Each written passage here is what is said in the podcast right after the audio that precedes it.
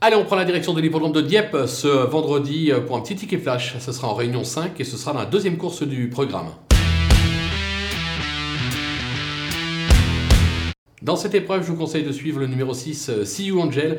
En effet, elle se montre très plaisante depuis ses débuts en compétition. 3 tentatives, 3 accessits à la clé. C'est l'entraînement de Francis-Henri Graffard. Elle ne devrait pas tarder à passer enfin le poteau en tête, ouvrir son palmarès comme on dit.